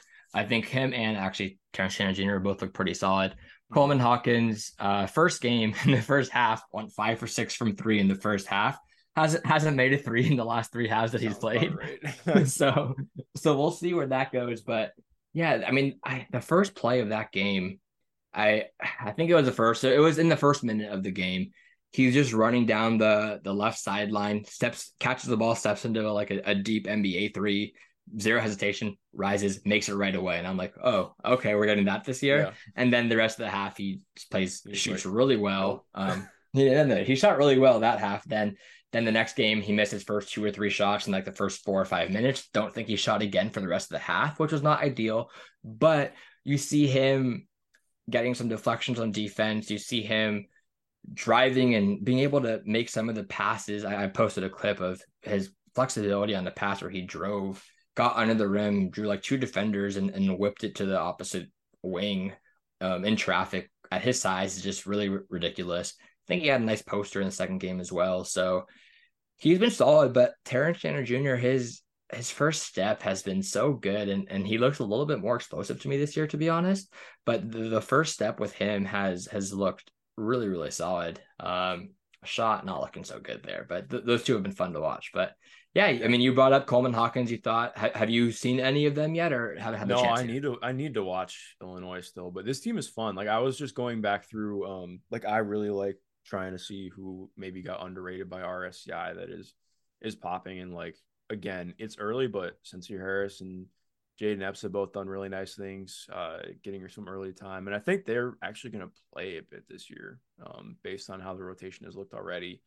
Um, I mean, yeah, I, this is a team because their their schedule has been very light to start the year, so I want to see them, uh, you know, once they step up in competition. Um, but especially with I mean, TSJ is getting line 11 times a game right now. So that's pretty cool. Yeah, I still um, don't think he's uh Yeah, I, I'm still still very up on the shot, right? Like I, I still don't know where I land on the shot. He's had stretches where he has shot the ball well, but some of it's been more off the dribble versus catch and shoot. So I, I still am not really sure where I land on his shot, but I'm I'm happy that he. I think I think they'll be fun to watch this year, and I, maybe I mean I talked some some bad stuff about the Big Ten last week, but I mean I, there might be some Big Ten basketball I'm enjoying watching this year. So we'll yeah, see how. I mean, goes. hey, come on, man, just wait. Hunter Dickinson's gonna, you know, beat up. I I know I, I won't go there, but Hunter Dickinson's gonna call you too small, even though like no shit. But uh, yeah. Uh, did you have anybody else you want to get to, or are we good to move on to the NBA? So I'll give a few shout out. I won't go into every player, but I'll give a few more names that I want to mention that I think have played well to start the year. Uh, I think David Jones with St. John's has looked really solid. Um, yeah, handle. He's had a few nice handle plays where he's gotten to step backs and create space. Shot looks good. Has been um, intriguing when he was at DePaul, but was never consistent with the shot. So I want to see how the shot looks all year this year. If the shot is consistent, I think he is a prospect. Payton Sandfort for Iowa has looked solid to start. Joan Hedgerfino, his space creation and his his being able to get into his mid range shots and shot making has been good. Taran Armstrong with Cal Baptist looked pretty good last year, intriguing as a freshman. This year, he's already um, looked a little bit better to me. Obviously, we're, we're going to say it's still early for everyone. The shot looks a little bit better. Had a really nice uh, step back three off the dribble in their recent game where he uses handles to create space and the step back as well, knocked that down. Seems like he's getting to the basket more often than he was able to get there last year as well. Although the finishing when he's there is still not ideal. Um, a couple more guys, I think Ryan Dunn, Virginia, defensive playmaker, pretty intriguing. And then Brandon Podziemski at Santa Clara. Jalen Williams is not there anymore, but he has been an unreal scorer to start the year. Yeah, he's leading uh, the NCAA in points per game right now. So yeah, so he is someone that uh, needs to show a little bit like passing and some other stuff, but from a scoring standpoint, he he can score the ball. But that that's from player. I mean, there's a lot more guys I can talk about, but that's all I wanted to give a shout out to quickly. Yeah, no, I think that's a good start. Um, yeah, I don't have anybody else I want to shout out uh for now, but Cool. Let's move into the NBA because I know you and I wanted to talk about some guys uh, who are just on their obviously rookies right now, but you know, obviously, like we mentioned, we'll talk about rookie skill guys moving forward. But we just want to talk about the top five rookies right now, and I think we did this on top five draft picks, correct? Yeah, we, we said six because Chet's not playing, so we're oh, yeah yeah yeah, yeah. yeah yeah Um, did you think Paolo was gonna look this good to to start? To start, no. Um, I did think that having the NBA spacing would help him a decent amount, to be honest. I thought that it was just allow him to get to more of his game. And we've seen him like bully his way to the rim more often this year than I think that we did all of his college season. Like they were, I, I one of my concerns, not concerns, but I, one of my things with his game last year was I wanted him to get to the basket more often. And it's not, and I wasn't like concerned, oh, he can't do it. Cause I always said, I think the NBA spacing will help him out. But it's been good to see that actually help him out. There are times where you just see him grab a rebound and he just takes the ball all the way up the court and gets through him himself. And it's just been a lot of fun to watch. I no, I did not think he would be this good right away, but I, I he showed a lot of what he has shown, like flashes of. So it's not surprising either. Yeah, no, I agree. I I would I think that's the, the right line. Like not surprising, but definitely like did not expect him to like break uh LeBron James's record. Like that uh I think that's I'm pretty sure it was LeBron LeBron James's record for like most uh back-to-back 20 point games in uh to start a rookie year. And like yeah, I think obviously like the shot's going to be a question, but I think probably too much has been made out of Orlando's shooting as a whole because like I I mean, him and Franz struggling from three is probably a, a pretty decent byproduct of what the overall floor spacing in Orlando has been to start the year. With, I mean, also just worth noting, like every guard possible there has been out to start the year. Like Jalen Suggs missed four or five games. Cole Anthony, I don't even think has returned to play yet. Like, and they dealt with this last year as well to an extent. Yeah. This this is where Franz got his opportunity last year because they dealt like he got so many extra on ball reps last year because they were having so many injuries to their guards, which ended up being a positive for him. Like obviously we don't want anyone to be hurt, but for his actual development, it ended up working out for him. But yeah, I mean, they, I don't know what's going on with the the guards getting injured. It's really unfortunate, but uh, yeah, I think that does make sense. But it's cool to see. Like, I mean, we're not going to go too deep into anyone else, but Jalen Suggs has been has a couple really nice games, and yeah, yeah, he's looked a lot. Better. I wrote about him recently. Uh, for anybody who wants to read about him uh, over at Dime UPROXX.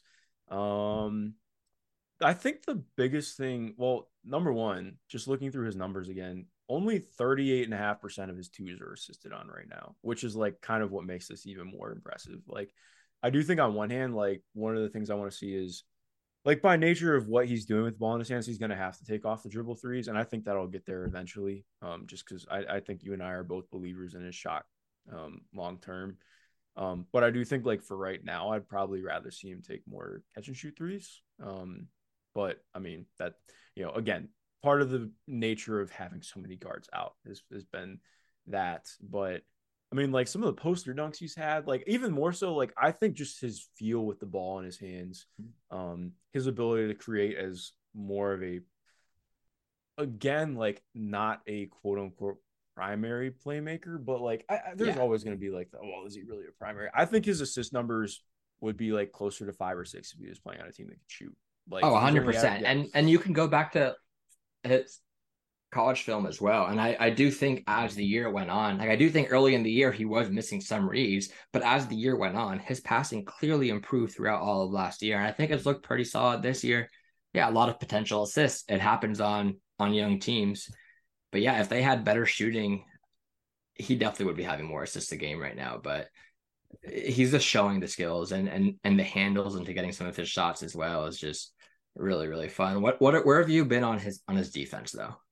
Yeah, uh, obviously not good. Um, I think that for the most part, like his defense has been the worst in the starting lineup. Um, which is, I mean, to be fair, like I think Franz gonna be an all defense guy at some point. Wendell is gonna be an all defense guy at some point. Like, there's a lot of guys who can play defense in the starting lineup, but part of what's been frustrating is I do think their defense has taken a step back here this year in due part because of Paolo being in the starting lineup.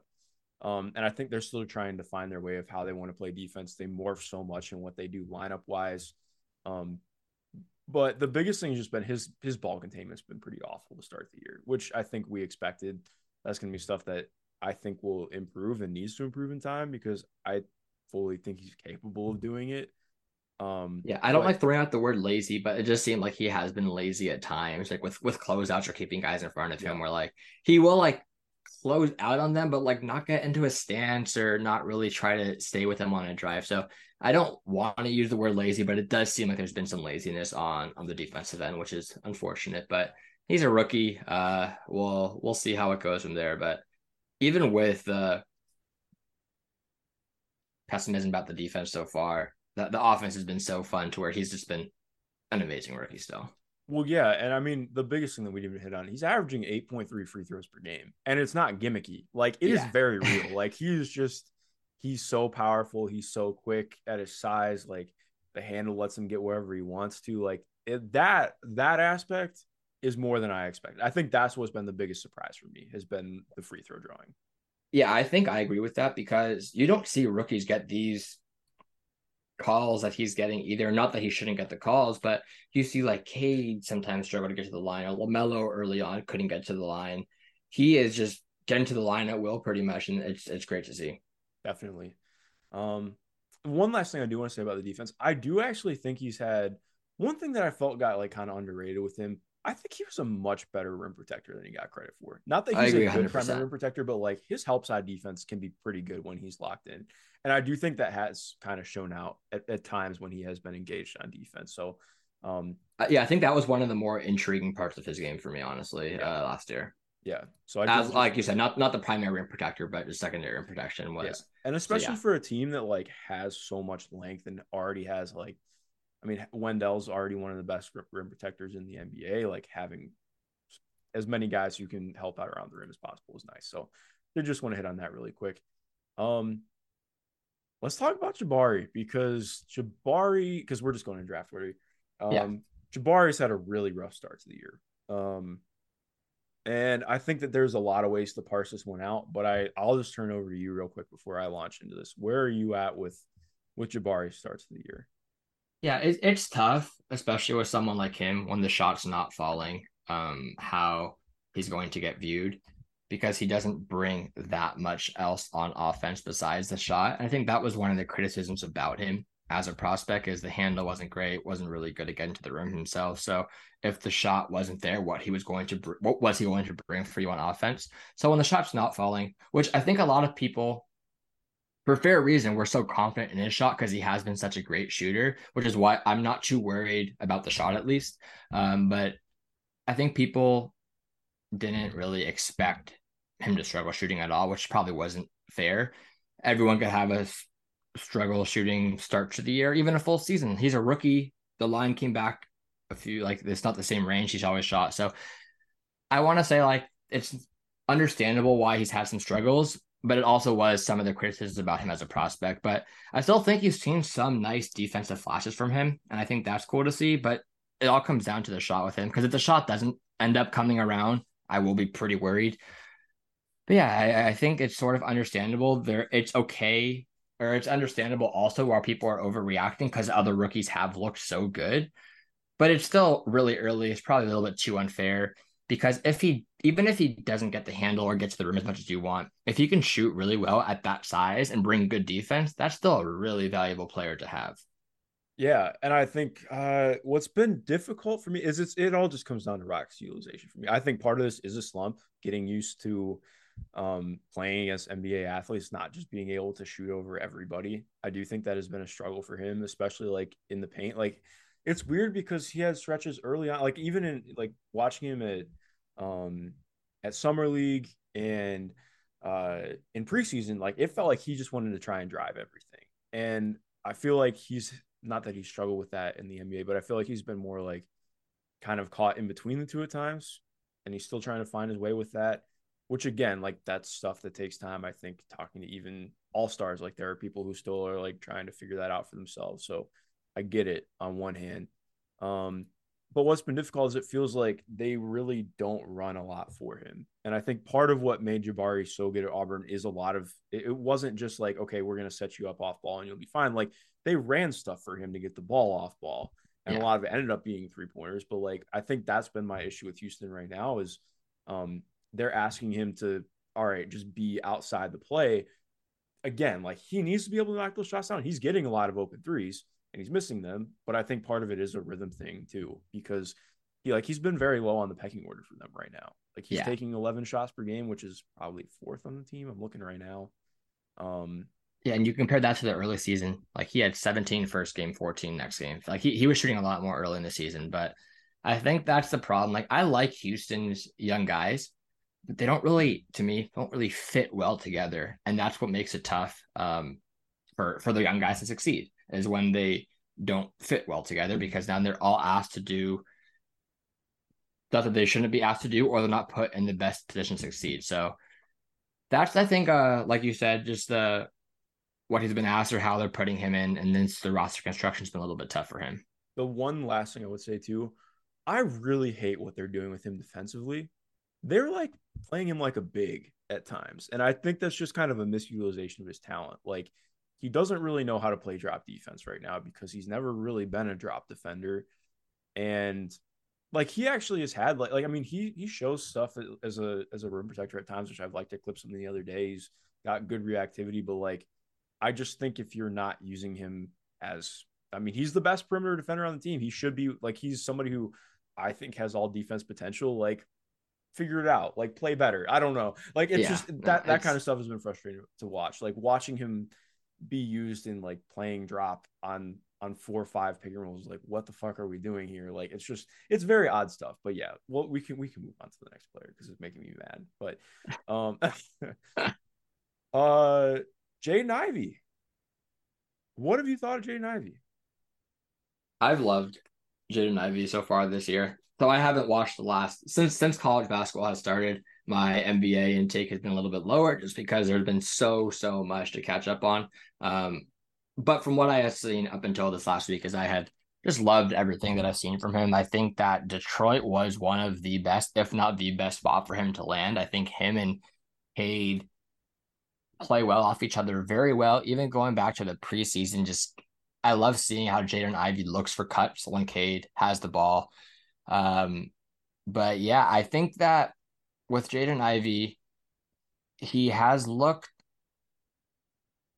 like the passing. I, I was one of the more optimistic ones, I feel like, with his passing and his on ball stuff last year. And I've liked what I've seen there this year as well. I think he's still being able to get into the paint when he wants and showing some nice passing.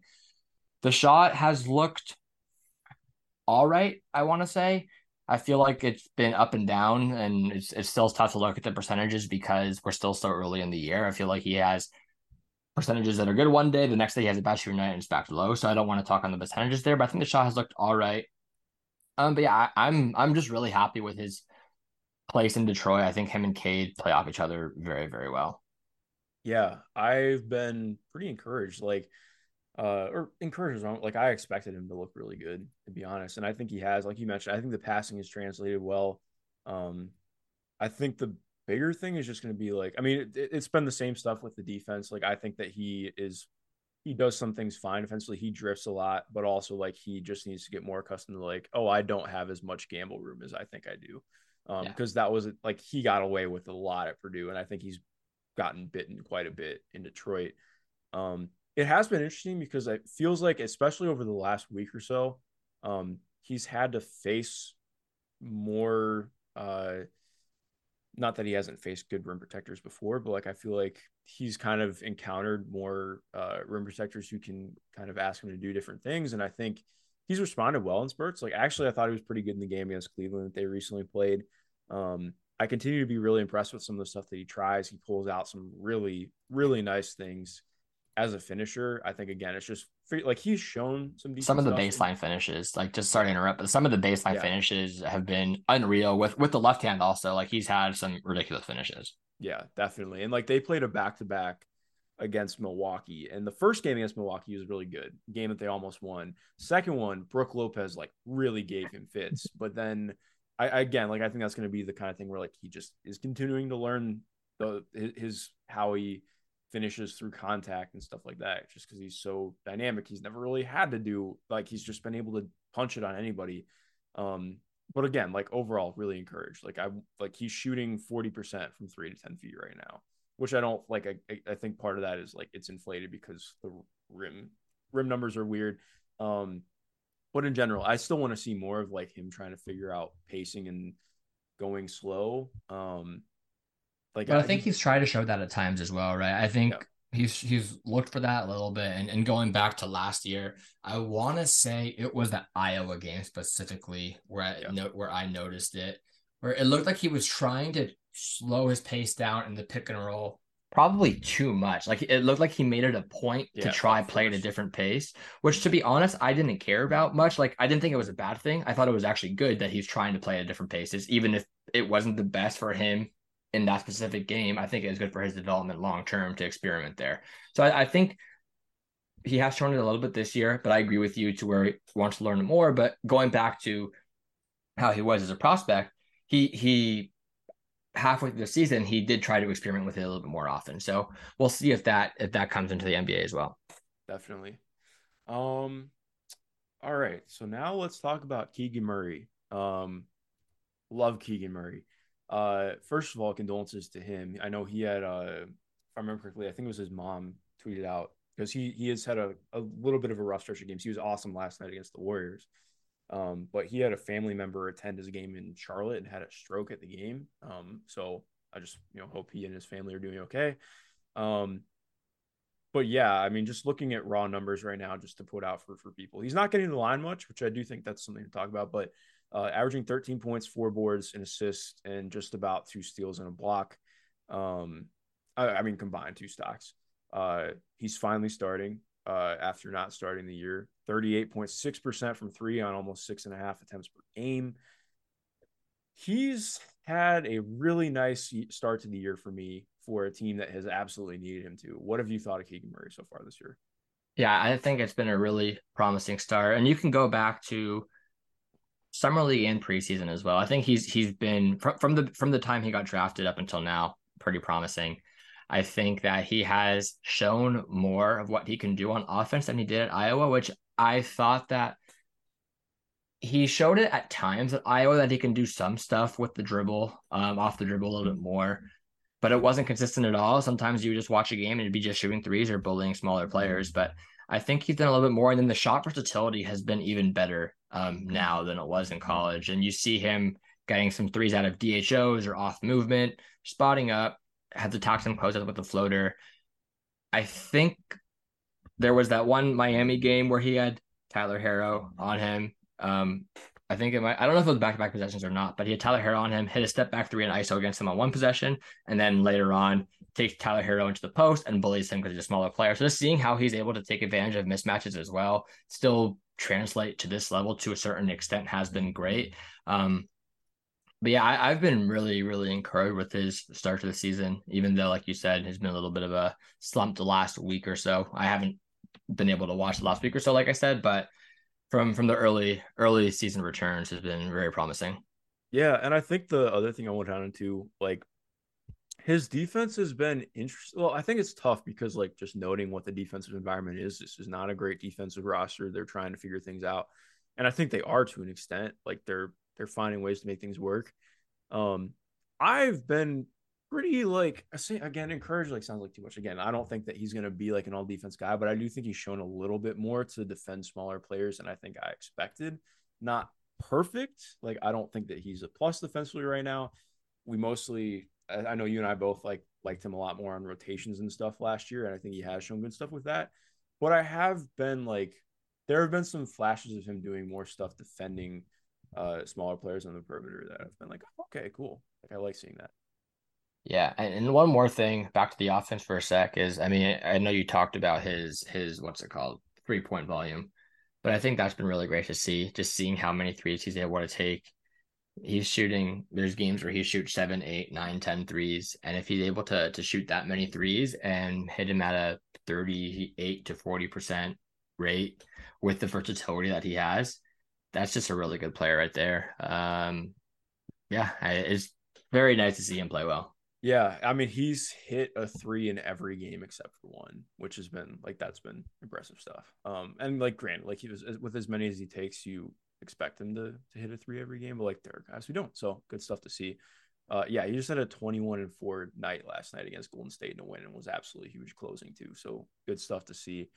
Um, yeah, last we could close out on Benedict Mathurin, who I think uh, has been pretty much by far the most surprising at least lottery pick for people. Averaging 19.9 points, four boards, two assists right now on 46, 45, 83 splits. Um, you are the Benedict Mathurin expert. So where do where do you want to start on this one?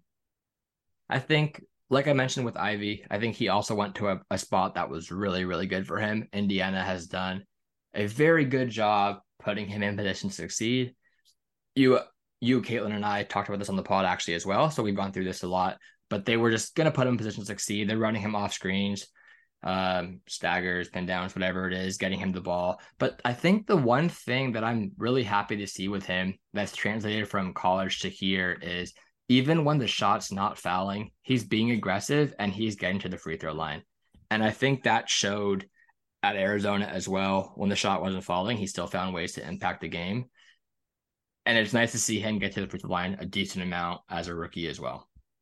Yeah, no, I agree. I think that's something I, I uh, noted on a on a thread earlier this week, or it was it was last week.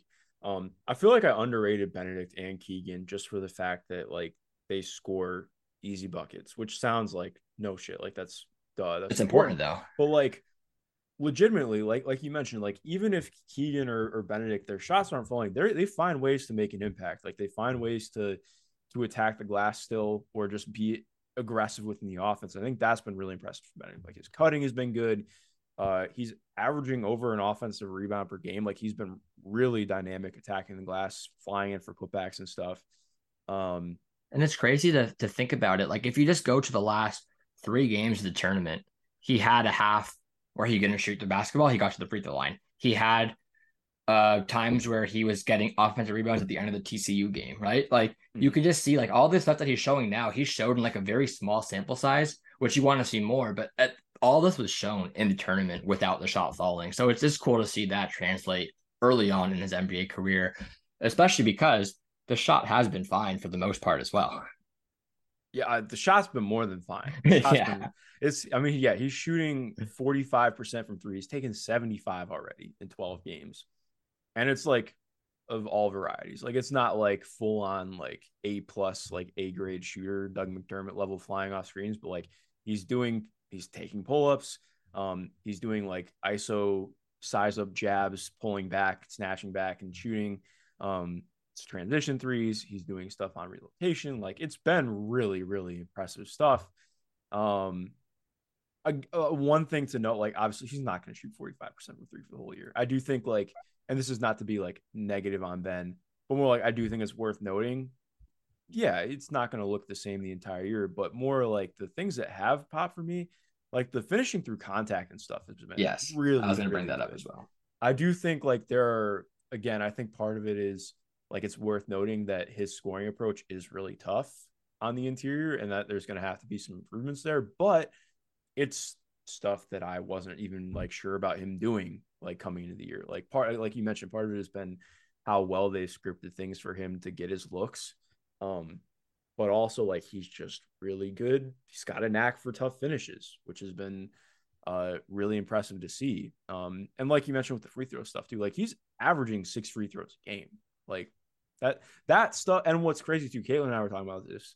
Like it feels replicable. Like it's not just like he's getting rift fouls. Like these are like very much like I'm athletic as shit and getting to the rim, um, or I'm flying in to attack the glass. Like he's getting, he's earning his fouls. Like so that stuff has been really nice to see. Um, yeah, and like you said, he won't most likely won't shoot 45% this year from three. But even if the shot comes down a little and the finishing comes down a little, he's still going to be playing pretty well. Like yeah. he he's playing so well right now that some there could be some regression, and he's still a good rookie. So overall, I think you got to be happy. I will say the defense still has been concerning for me. Off ball, he does get lost a decent amount still, which was a problem at Arizona.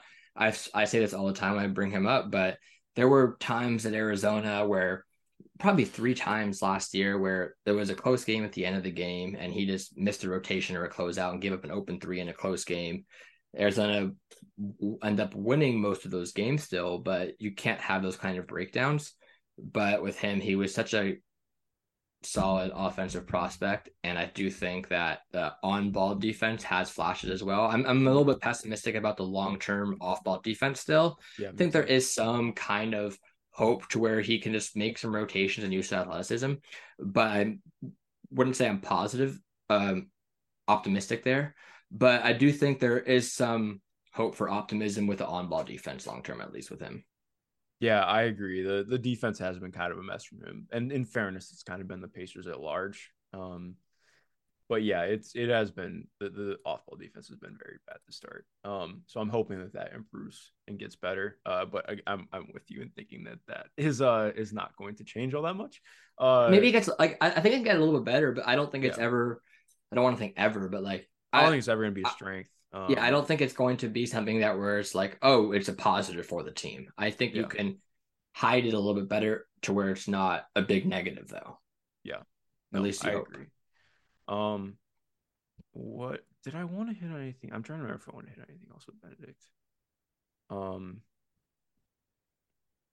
well, I think the last thing I'd say on him, it's just like he's somebody who I think to me is really important to note in the importance of who's drafting a player. Um, because like again, this is not to fully dispel the fact that he just hasn't shot well to start the year, but like I think you know, Jabari goes somewhere that is like fully utilizing him in a different way, like you're thinking differently about how the guy looks. Like if Benedict goes to, let's say Benedict gets drafted by Houston, probably doesn't look as awesome for him.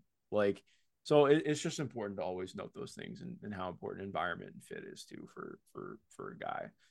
Um, yeah, having a having a plan for a player. This isn't specific to Jabari or Mathurin or anyone, just in general. Having a plan for a player and knowing what their strengths are and putting them in a position to succeed is, is so important for for rookies, but just role players in general, like just players in general. We've seen guys break out as role players because they're finally put in a position to succeed. And there probably are players who are not in the NBA who could provide good value if they were given the right opportunity. And there are players in the NBA who, if they weren't given the right opportunity, probably wouldn't be in the league, right? So their just role is so, so important. And I think that that's a lot of the time forgot with the draft but obviously you have to be talented in the first place. Like it, it still does come down to talent, but there is a lot of stuff that you can do to help a player be put in a position to succeed. Definitely. Um, well, yeah, man. I think this was an absolute blast. I'm excited. Before we stop, actually, yeah, yeah. should we give should we give a couple games for this week that we're excited yes, to watch? I did not even think about that. Yes, pull yours up. I gotta I gotta actually let me grab my phone really quick. Uh, so right, yeah. So no, I'll, I'll, start first. Yeah. So I I think everyone is excited for the Champions Classic this week. So I'm not going to bring up any of those games. Um, but two other games that I'm excited for is we get Gonzaga, Kentucky. Um, I think that's going to be next Sunday. Uh, yeah, Sunday, November 20th, we get Gonzaga, Kentucky. So I'm excited for that game. And then also Baylor, Virginia this week should be intriguing. That's going to be on Friday, November 18th. Like I mentioned earlier, on Virginia. Ryan Dunn has been pretty solid this year, pretty intriguing as a defensive playmaker. But I think we finally get to see Baylor go up against a solid team as well. So Baylor, Virginia, and Gonzaga, Kentucky are my two outside of the Champions Classic, which we know everyone's excited for. Yeah, well, obviously Northwestern Georgetown is the headliner tomorrow. Um, no, just kidding. Uh, I am kind of excited to watch Dayton UNLV just because again, step up in talent for for Dayton. Uh, SMU is actually decent, so I, I don't want to slander them. Um, Vanderbilt Temple could be interesting to step up for Khalif Battle. Uh, Temple actually played really well and ended up beating Villanova, a game that I still need to go back and watch. Uh, Michigan and Pittsburgh, which we hit on earlier this week, if I remember correctly. Um, in, in future weeks, I will give more of the uh, mid-major games. But this week, with with us having so few top matchups last week, I would just so focus on any of the top matchups this week because I, I can't wait for these top guys to go and top teams to go against each other. But in future weeks, like you'll get a like I said, I enjoyed the UNC Asheville UCF game. You'll get more of those from me in future weeks for sure. Definitely. Uh, did you already say Gonzaga, Texas? I did not say that one. I said Gonzaga, Kentucky. Okay. Well, I am very excited for Gonzaga, Texas, because Texas has not played anybody yet. Um, and that roster is just interesting to me. Tyrese Hunter has looked awesome. Um, somebody who I definitely need to take like a deeper dive into what he's doing this year. Um, but that game was I I remember that game not being all that close last year, uh, because Chet was just dominant and Texas couldn't score for shit. Um, they don't have Chet this year, so it should be different. So I'm excited to see what that looks like. Um, I'm scrolling. Still. I guess I'll, I'll, shout out Pepperdine Irvine um, Saturday. Irvine just beat Oregon, and Pepperdine. Obviously, I'm a big fan of some of their players. I think I actually didn't talk about them. Houston Mallette and Maxwell Lewis. They have both had a solid start to the year. I think Mallette's first game of the season was probably was everything you wanted to see from him. He put a lot of his flashes that he showed aside from shot making last year together was some solid passing, some solid defense. Struggled in the second game though. Third game was back to shooting. I want to say with him, I want to see him attack the basket more often. I will probably say that a lot this year. As for Maxwell Lewis, I think he has been a much improved passer so far this year, making decisions quicker. There are times where he still forces up those heat check bad shots, but the passing has looked solid um, compared to last year with the decision making. And then the defense is still hit or miss, but you are seeing the flashes there. So very good start to the year for both of them and Pepperdine. And they play Irvine this week and they play UCLA next week, actually, as well. Well, awesome. I'm excited for that. Also, as a shout, uh, Oregon obviously dropped to, to UC Irvine, but Oregon Houston should be a fun one to see as well as a step up in competition for Houston um, with a more dynamic front court than they've had to play against this year. So that will be fun. Um, but I think that closes out for us, man. Yeah, um, I guess we have Illinois UCLA as well this week, actually. Oh, that is good. I like that. Yes. One. So we get that. And then, yeah, that's good because we get Creighton, Texas Tech next Monday. Um, but that's that's Maui. That's Maui. And the Thanksgiving tournament games are going to be a lot to, to to watch and to talk about. We'll have a lot of stuff for that. Without a doubt. Well, Zach, this was fun, man. To everyone listening, thank you for listening. If you haven't already, be sure to go rate and review us over on Apple Podcasts or Spotify. Uh, hit us up if you have any questions. Uh, subscribe to Zach's Patreon. Subscribe to my Patreon. I'll have links for those down below. Most importantly, have a good rest of your day.